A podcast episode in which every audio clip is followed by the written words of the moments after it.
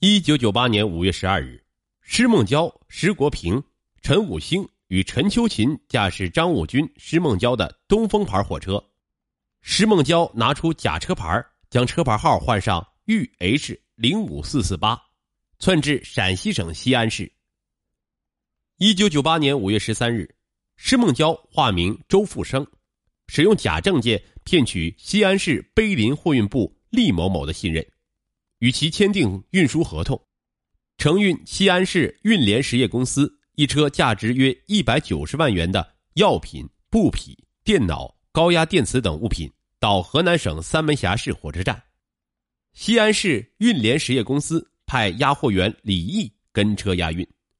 可是陈秋琴却留恋古城西安的美景，觉得来一次不容易，谁知道以后还有没有机会。施梦娇也觉得不想让陈秋琴参与接下来的事情，况且一个女的也帮不上忙，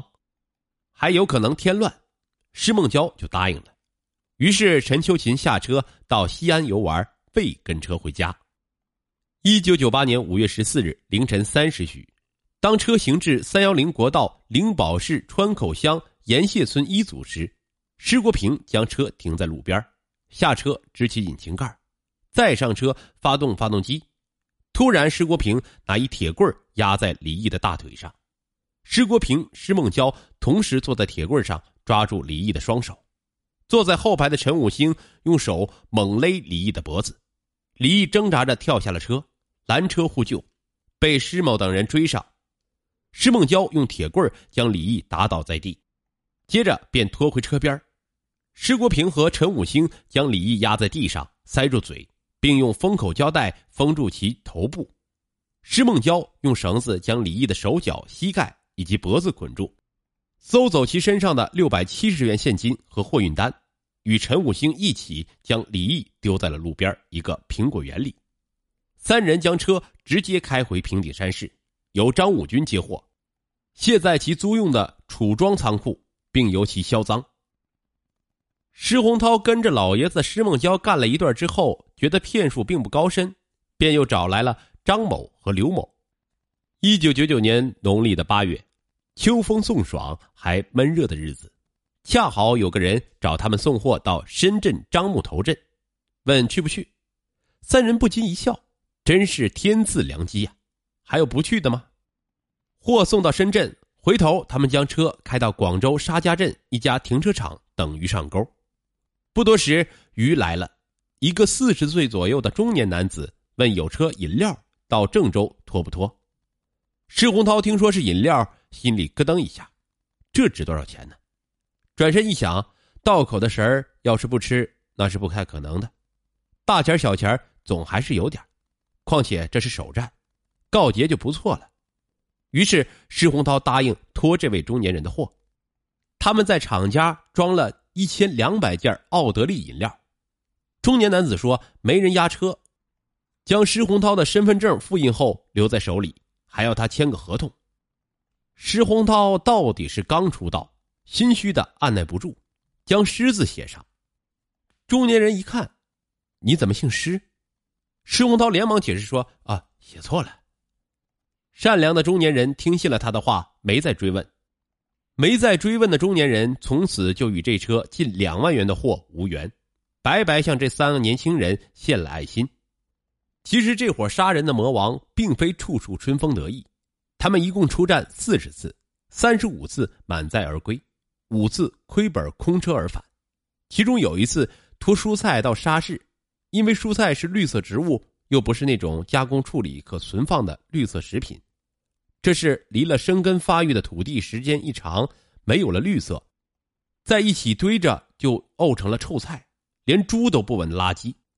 沙市这车货他们没骗走不说，蔬菜全烂了，货主不但不付运费，还要施梦娇付本钱。打架吗？杀人吗？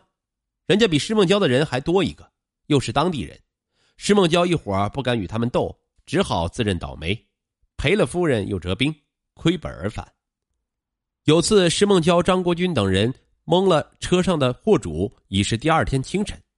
他们将车开到黄河大桥北给车子加水。性欲特亢奋的张国军3天没见老婆就受不了，一个人溜到路边的饭店去找女人。女人笑着领着张国军进房，关了门后，男老板敲开门说要给公安局打电话。张国军拉着男老板求饶，双方讨价还价一番，最后以700元现金达成协议，交钱走人。窝了一肚子气的张国军当天没向老爷子报告这件事儿，过几天后才道出这桩丢人又失财的丑事儿。2000年5月26日，浙江陆某，男25岁，从余杭市租赵伟的豫 M40731 前往安徽省阜阳市，被人捆绑手脚，绷带封口鼻，致死后抛尸。2000年6月15日，天津飞鸽自行车厂与赵东兴签订运输合同后，赵东兴驾豫 M40731 将货骗走，下落不明。大家都发财了，既然发财了就要消费呀。施洪涛盖了一套新楼房，石国平也把家里的旧房翻新了。张国军最有经济头脑，为了扩大业务，一口气买了5辆货车，还花了18万在城里买了一套商品房。施孟娇也花了10万元在平顶山的西苑小区买了一套房，又花了2万元进行了装修，而且又给小儿子花了几十万进行各种消费。其实他们在作案的过程中曾多次露出水面，只是因为有的单位有的人各扫门前雪，得过且过，致使留下祸根，殃及无辜。有一次他们在长沙骗走了一车运往广州的细木板，因为运木材不比运其他的货要多到检验手续，而这道手续又不是随意可以搞到的。所以当他们的车进入湖北境内的107国道的时候，一个木材检查站虽然没查出手续上的问题，但发现车行的方向不是到广州的，于是将车货全部卡了下来。尽管他们谎称是费用不够，打算到武汉找熟人借钱或者换车，可这位戴大盖帽的不听他们的理由，说道：“拿证明来再说。”石梦娇见这人有些动了真格的，急出一身冷汗，心想货算是骗的，车要扣了不是赔了夫人又折兵吗？正在石梦娇急得像热锅上的蚂蚁的时候，侄儿施国平拨通了正在广州做生意的同学，并说明了情况。这位同学算是两肋插刀，够哥们儿，当即电话检查站领导，说木板是他们在公司拖的，货你们非要留下来也可以，车请你们放走，过2天我再来处理。这位领导见广州的货主这样说，觉得即使是骗来的木板，盘穿了也是公安受理的案件，不如将计就计，把货就留下来。是骗的，这些人也不敢再来要，到时候处理了还可以给大家解决一些福利。领导把这个想法说出来后，立即得到大家的赞同。吓得一身鸡皮疙瘩的施梦娇见他们180度转了弯，连连点头弯腰赔笑脸，令司机加足马力望风而逃。这是在途中的一险。其实在装货的时候，施梦娇的假证件也被托运部的同志发现过漏洞。一次是在广州，当他们把证件递给查验的同志，他们一眼便看出证件全是假家伙，拒绝发货。令人遗憾的是，这个火眼金睛的人依然将假家伙还给了施梦娇，没有及时报告有关部门。接下来这个案子给大家好好说说，因为这个案子施梦娇团伙翻车了，而且这批货是曾经红遍全国的汇仁肾宝和乌鸡白凤丸。80后的都能耳熟能详啊。其实在下来这个案子发生之前还有个小插曲，本来汇仁集团这案子有可能逃过一劫，可是这就是命。这次是施梦娇、施国平、王建喜和陈琛4人去的江西碰运气。2000年8月22日，他们在南昌转悠了几天，却没有踩到点儿。施梦娇不免有些着急，他便去找中介机构，一家中介公司就把他们介绍到一家专营 VCD 的公司。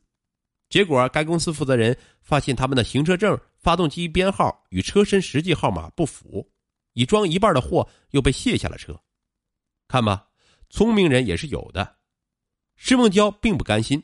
他发誓非要在南昌做笔生意不可，于是又找到了中介公司。